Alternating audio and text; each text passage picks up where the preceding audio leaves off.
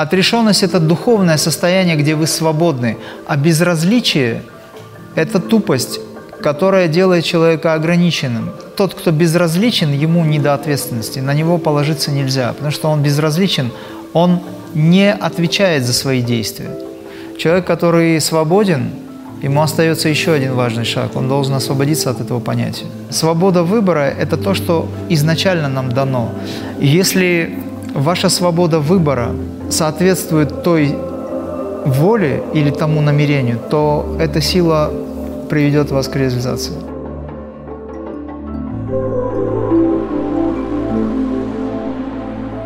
Добрый день, мастер. Сегодня у нас, как всегда, интересные и важные вопросы. Они касаются кармических отношений, страхов, сновидений, астрологии и опыта прошлых жизней. И вот первый вопрос. Как правильно относиться к отрешенности, чтобы не стать безответственным? Как найти баланс? Отрешенность она не устраняет или не отменяет ответственность. Отрешенность и ответственность, они э, родные сестры. Вот если бы у человека было безразличие, тогда отрешенность была бы далеко от него, э, точнее ответственность. Потому что тот, кто безразличен, ему не до ответственности, на него положиться нельзя, потому что он безразличен, он не отвечает за свои действия, он живет только для себя. Но отрешенность – это состояние, где ты не завязан за результат, ты спокоен, ты просто следуешь событиям. Ты выполняешь свою дхарму, свой долг, но при этом ты отрешен, потому что ты свободен от результата. То есть это вместе идущие две мощные силы. Значит, важно понимать разницу между отрешенностью и безразличием. Да. Да. Отрешенность – это духовное состояние, где вы свободны, а безразличие – это тупость, которая делает человека ограниченным. Потому что безразличие в чем-то, но во всем остальном ему очень важно э, быть в теме, понимаешь? Когда человек говорит, я, мне один говорил, я уже все, я уже достиг всего, мне ничего не надо и так далее. Вот стоило просто забрать у него то, что он любил очень сильно, его просветление заканчивалось сразу же на этом. Ну, были такие моменты. Поэтому это все разговоры. Когда вам люди говорят о том, что они получили... У нас есть очень много здесь, в России в частности, блогеров, которые просветленные. Их просветление не выше ментального плана. Они, может быть, очень много могут говорить, вот как я, например, да, сейчас. Вот, но там даже не пахнет просветлением. Какой-то, скажем, опыт, может быть, спонтанно происходил, спонтанно, вот. Но он быстро исчезал. А эго сразу цепляет это. И вокруг этого развивается целая религиозная сектантская группа, да, которая говорит вот, вот. И все это преподносится. Это обман народа, что называется. А, потому что ум обманывает. Есть просветление в уме, есть ментальное просветление, а есть настоящее просветление. То есть есть просветление, которое действительно рождается из переживания высочайшего присутствия, которое не ограничено ничем. То есть что такое просветление на самом деле? Это единство с атманом, который ты осознаешь. И если ты наработал это качество, то это произойдет.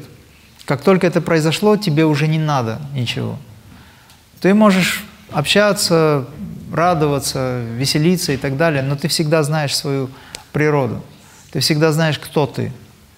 Никогда не теряешь. Уже никогда не будет такого момента, что ты когда-нибудь себя забудешь. Даже когда ты спишь, ты себя осознаешь, что ты не тело, не ум. Привязанности – это самый большой враг? Для человека, который Атмана позвал, привязанности уже не являются врагом, они просто ничто. Это как мошки, которые летают, и вы просто любуетесь этим, или бабочки, если хотите. Вот. Но для человека безразличного – который далек от духовного состояния, то, конечно, там, там есть безразличие к чему-то, что ему не нравится, но есть очень сильная привязанность к тому, к чему он привязан. Вот, и попробуй забери это все. Но, как правило, жизнь обязательно забирает.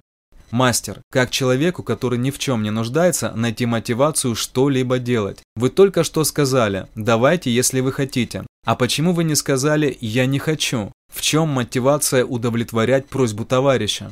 Следование событий, следование пути. Ты ничему не сопротивляешься. Когда бы я сказал «я не хочу», это было бы выражение желания. У меня не было желания. У меня не было желания э, выказывать или показывать, что у меня нет желаний тоже.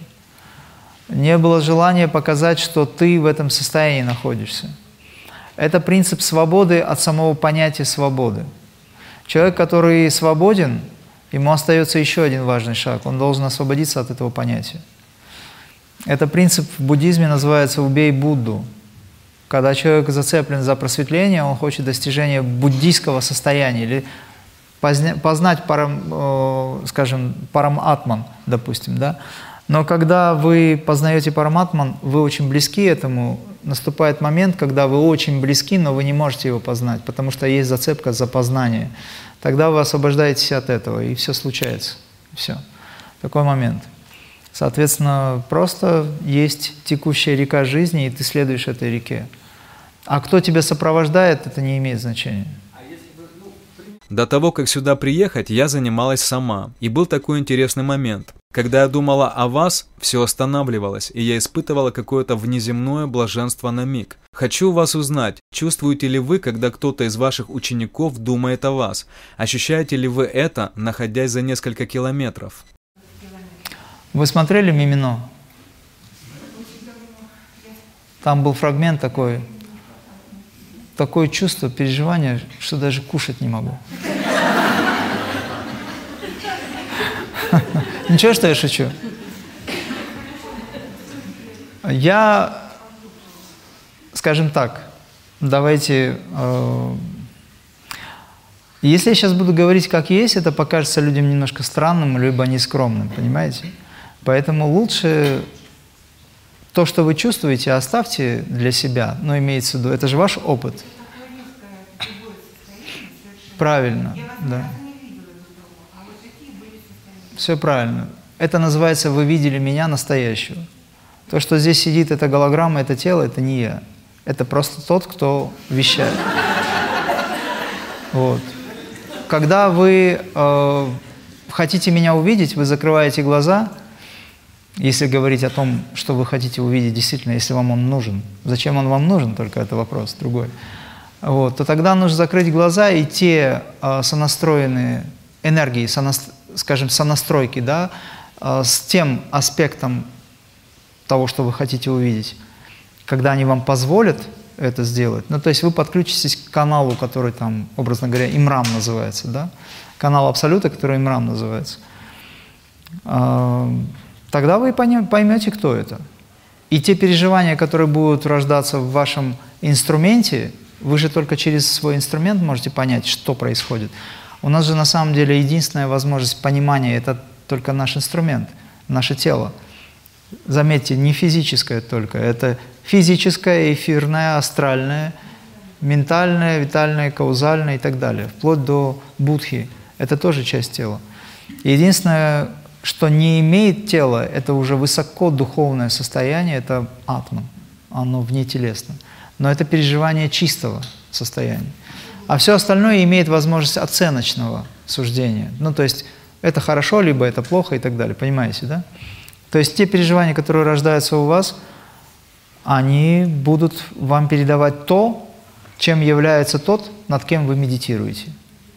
Есть кармические отношения между мужчиной и женщиной. А есть ли кармические отношения между детьми и родителями, и как узнать, выполнена ли кармическая задача? Ну, э, есть такое понятие, как, э, скажем, насыщение такое духовное. Вы очень хорошо ощущаете, что все, что можно было сделать, вы уже сделали.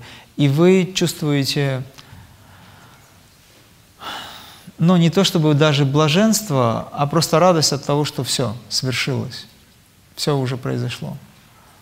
Либо вы этого не чувствуете, и тогда у вас есть потребность внутренне продолжить что-либо делать для этих людей. Понимаете, о чем я? Мне продолжает сниться моя бабуля, которой очень давно нет. И вообще, мои сны, мне кажется, это низший астрал, там все безумное и ужасное. Я все время вспоминаю ваш совет, задать три раза вопрос, как тебя зовут, когда видишь умерших родственников. Но я не могу это сделать во сне осознанно. А, совет по поводу имени трижды лучше всего спрашивать у тех, кто приходит в качестве учителей – либо каких-то полубогов, ну или каких-то очень возвышенных существ, якобы. Если у вас есть сомнения, вы можете задать трижды вопрос, они должны на него ответить одинаково. Вот. А касательно вашей бабушки, так скажем, да, когда вы на нее смотрите, она в таком же облике, правильно? Лицо все то же самое. Вы не чувствуете от нее страха или страдания ее как таковой. Ну, как она себя там чувствует, как вы ее воспринимаете? Но здесь два варианта. Либо это не бабушка, а просто какое-то существо, которое приходит в виде вашей бабушки, потому что у вас с бабушкой хорошие отношения были, да? Ну, то есть привязанность была такая, в хорошем смысле. Либо это бабушка, которая не может подняться по определенным причинам, и она находится в этом низшем астрале. И в нее есть возможность с вами как-то взаимодействовать. Это такая форма подпитки. Вы можете за этот ретрит собрать энергию, ну, то есть вы занимаетесь, практикуете, и посвятить какую-то часть этой энергии ей, чтобы эта энергия помогла ей подняться выше. Она подзастряла немножко. Она как бы не может вам сказать об этом, это вы должны понимать, но постоянная вот это вот, скажем так, выход на связь с вами – это единственная возможность ей как-то обратить ваше внимание на нее. Мастер, я сейчас читаю книгу «Автобиография йога». Вопрос про астрологию. Шри Юктишвар Гири рекомендовал своим ученикам носить астрологический браслет. Как вы к этому относитесь? Я считаю, что тем людям, которым нужен астрологический браслет, э, это полезно носить. Ну, то есть, проще говоря, есть люди, у которых астрология нуждается в трансформации, и те звезды, которые под которыми они родились, кармически выстроенные, потому что все это заранее прописано согласно карме, вот, они влияют несколько негативно, в частности, как у Йогананды было слабое здоровье. Вот. Вообще про автобиографию йога Хадижи хорошо знает, потому что я не читал эту книгу.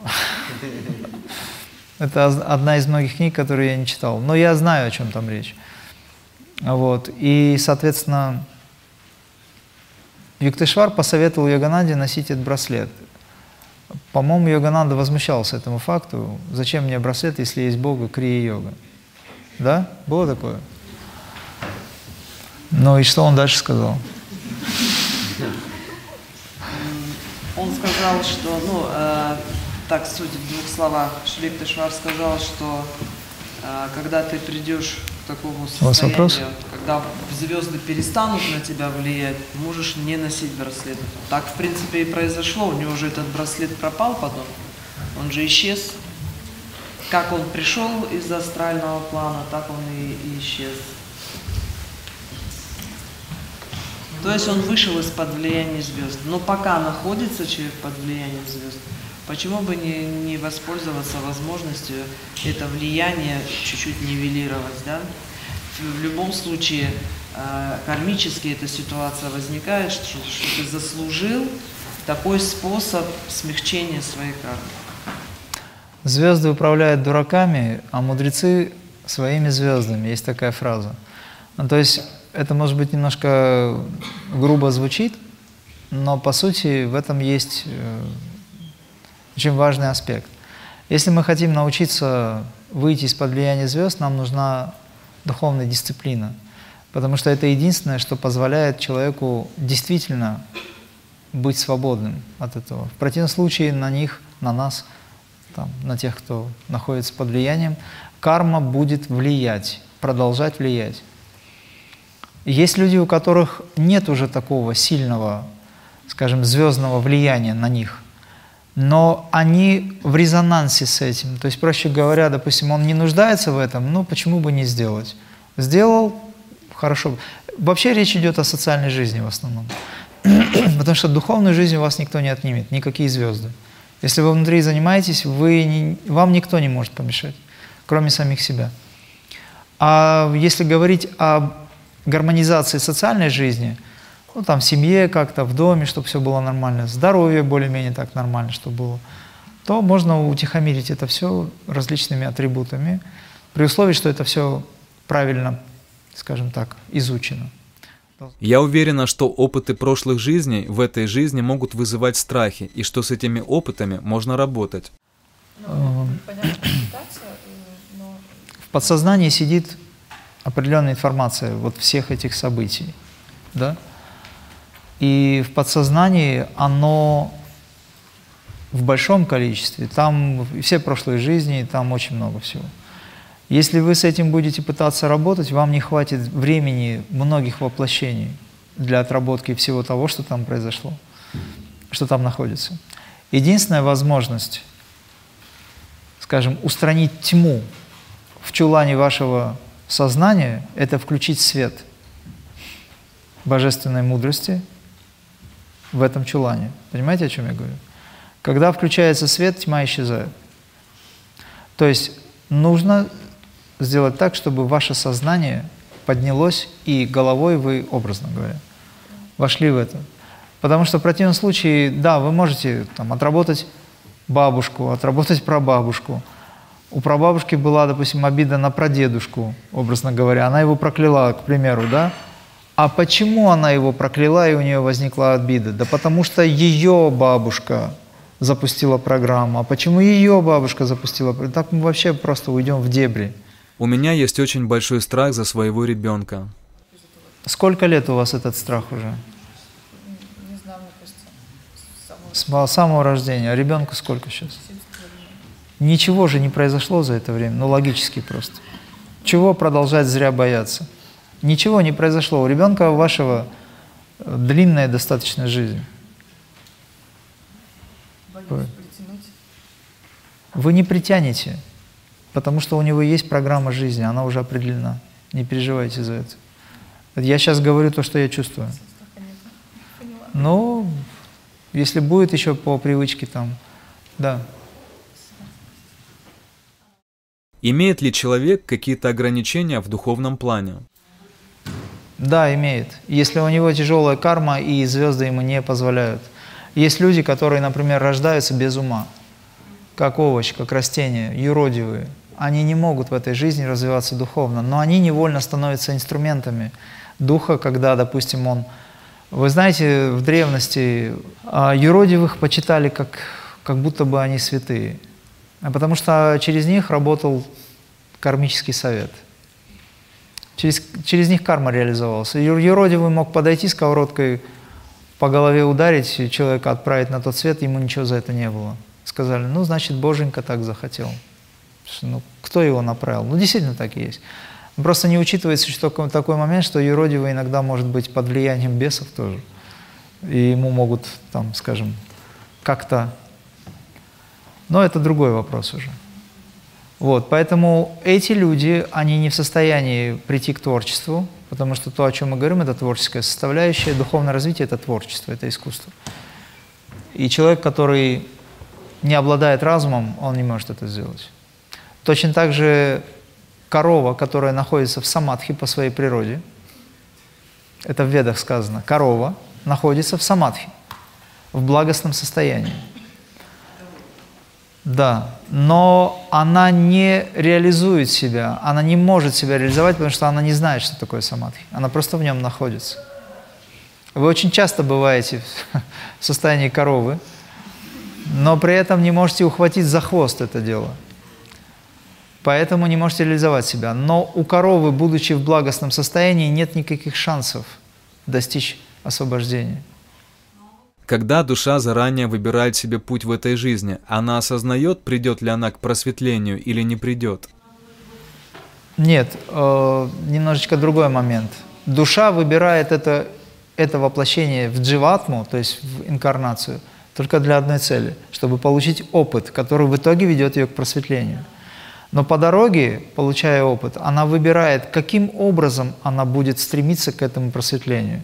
И выбирает достаточно трудный, э, тернистый путь.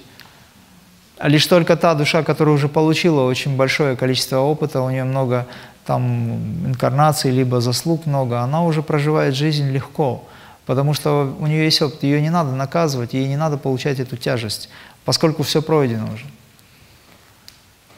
Это только в нашем пространстве. На самом деле есть души, которые не воплощались еще, там они в сферах находятся на очень высоком, радостном ли, если хотите, светоносном уровне сознания. Но придет время, они воплотятся сюда, в это достаточно суровое место, для того, чтобы получить еще больше опыта для реализации. Вы уже все это делали. А касательно свободы выбора, я скажу, что есть свобода выбора, душа всегда соглашается, но у нее есть свобода выбора. Она может не согласиться, но она обычно всегда соглашается, потому что она знает, что все абсолютно правильно, честно и очень хорошо. Когда я возвращался из этого состояния, я осознавал, что я больше никого целить не буду, исцелять не буду. Кто бы меня ни попросил, я не буду заниматься целительством, не буду человеку помогать в смысле исцеления, потому что я на тот момент осознавал, что в этой Вселенной абсолютно все закономерно, справедливо, правильно. Но когда ты вышел полностью, тогда ты все равно, все равно помогаешь, чем можешь. Мастер, можно ли считать, что санкальпа, помыслы, намерения и свобода выбора – это то же самое? Какая разница? Какая разница? Есть разница в этом. Это очень близкие э, вещи, но это все-таки разные вещи. Санкальпа – это выражение намерения, силы, применение силы в выражении намерения по достижению. Это волевой акт на духовном плане. А свобода выбора – это то, что изначально нам дано. Если ваша свобода выбора соответствует той воле или тому намерению, то эта сила приведет вас к реализации. Быстро приведет. Если свобода выбора, ну, допустим, человек хочет мороженое, а он выразил намерение не есть мороженое, к примеру, ну, потому что это привязанность, допустим. Но ему очень сильно хочется. Вот тут свобода выбора работает. Он может съесть мороженое, потому что у него есть выбор. Но он же выразил намерение, и тут уже требуется воля, чтобы не съесть это мороженое сегодня, а съесть завтра. thank you